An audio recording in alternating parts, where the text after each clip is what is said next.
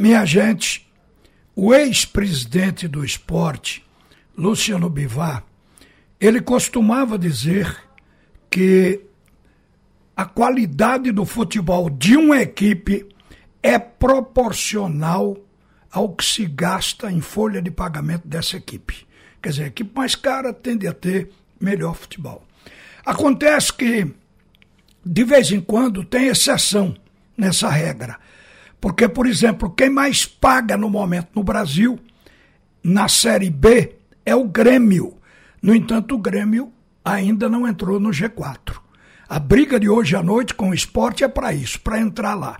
Mas observando a relação dos salários, do que se paga de salário aos jogadores por equipe na Série B, o Grêmio está na frente de forma isolada e não tem ninguém sequer no meio do caminho. O Grêmio paga 10 milhões e meio de folha ao grupo que está aí jogando.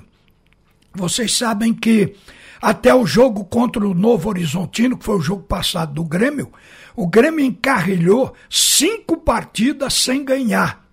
E aí deu um desespero lá em Porto Alegre. A gente daqui estava acompanhando que o presidente estava reunindo com o staff, avaliando até, chegou a se falar, se especulou que se não ganhasse o Novo Horizontino iria cair o vice-presidente de futebol e o técnico que está aqui hoje, Roger Machado.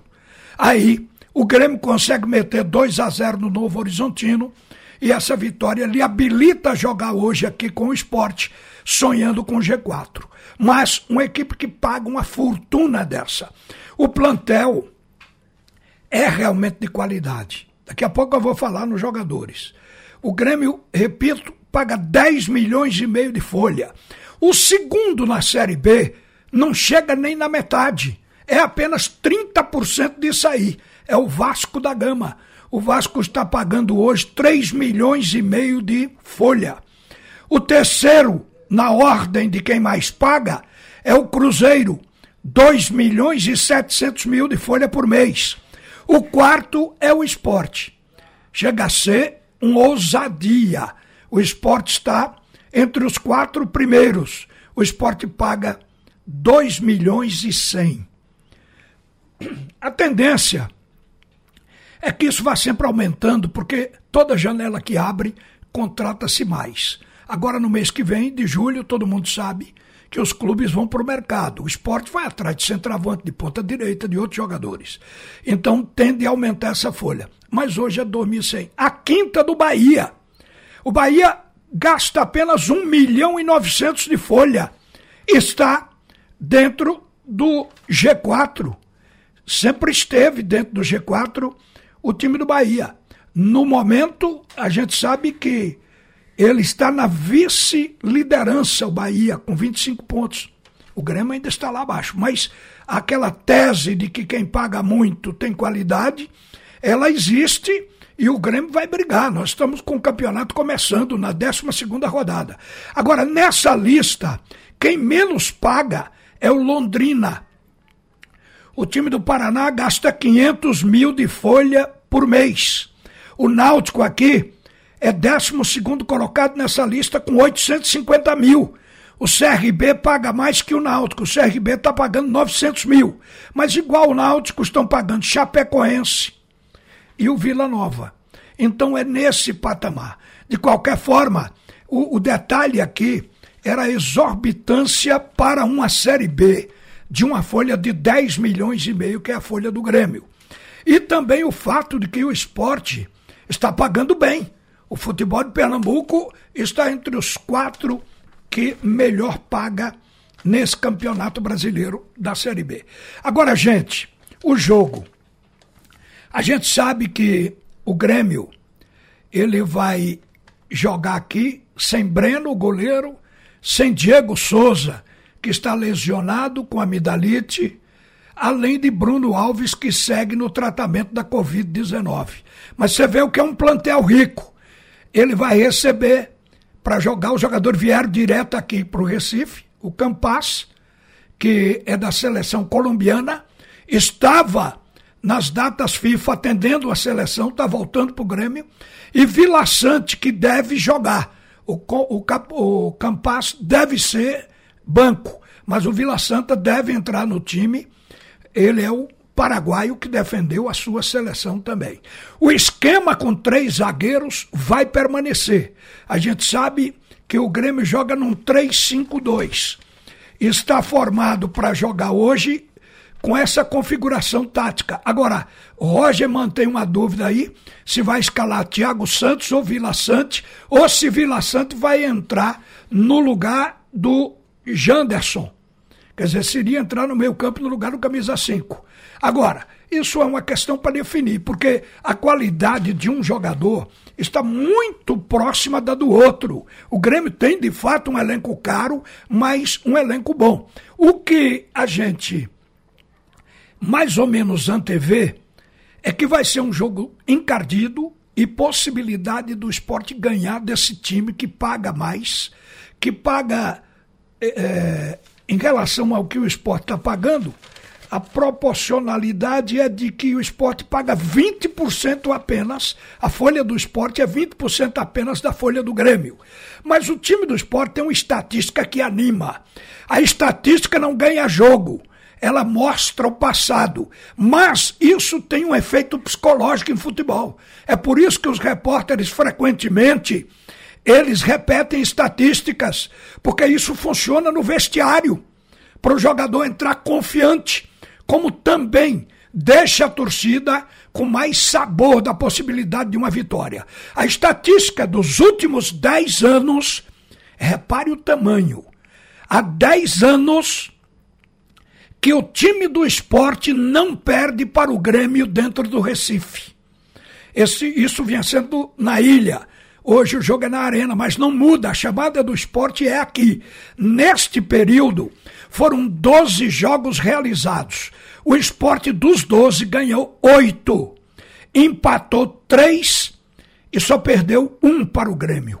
Veja que o esporte tem uma. E quando perdeu, foi que começou a estatística. Dentro dos 10 anos, o esporte está invicto.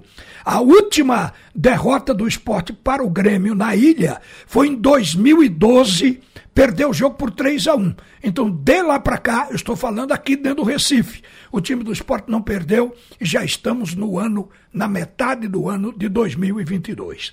Agora, o que lastreia a possibilidade do esporte jogar com um adversário que tem um elenco rico tecnicamente é que o time do esporte ele fez um jogo muito bom contra a Ponte Preta.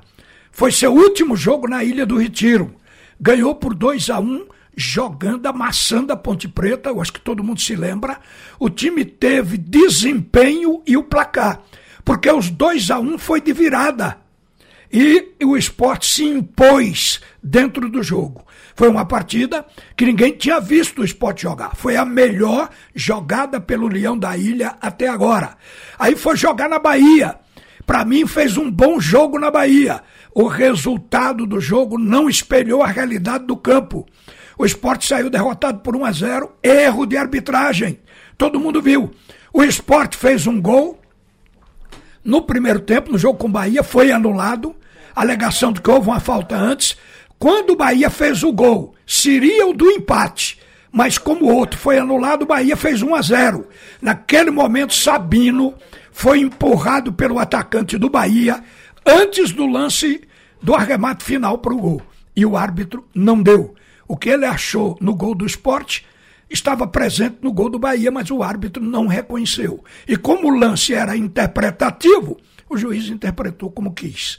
E aí está, eu acho que o esporte fez duas partidas que lhe credencia para um jogo de hoje. É verdade que o time do esporte ainda precisa evoluir no meio de campo, na organização do jogo, já tem o Fabinho, a gente sabe que já cresceu muito essa cabeça de área. A gente sabe que Giovani se mantém jogando com Fabinho e Bruno Matias. O Giovani vem melhorando partida a partida. E devo dizer que o problema do esporte continua no ataque. A gente não sabe se ele vai começar com Bill ou com Vanegas pela ponta direita se vai começar com Parraguês ou com Kaique, a única certeza é que Luciano Juba vai jogar. é o jogador mais regular, tem sido artilheiro do esporte, muito importante no time. Mas o time tem que se completar. Agora, mesmo com este problema, que o técnico Gilmar Dalpozo vem rodada a rodada tentando resolver, mudando o posicionamento dos jogadores. Mesmo com esse problema, a trajetória do esporte é realmente muito boa. O esporte entrou no G4 na segunda rodada.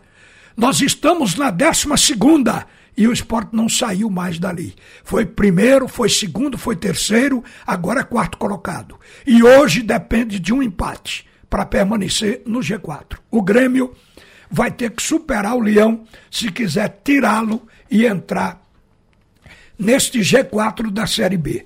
É bom lembrar que o time do Grêmio ele não está ainda totalmente definido por, por essas dúvidas, mas a gente sabe que vai jogar com Rodrigues, Jeromel e Kahneman. É uma senhora defesa. São três zagueiros. Esses aí ninguém tem dúvida de que estarão em campo daqui a pouco.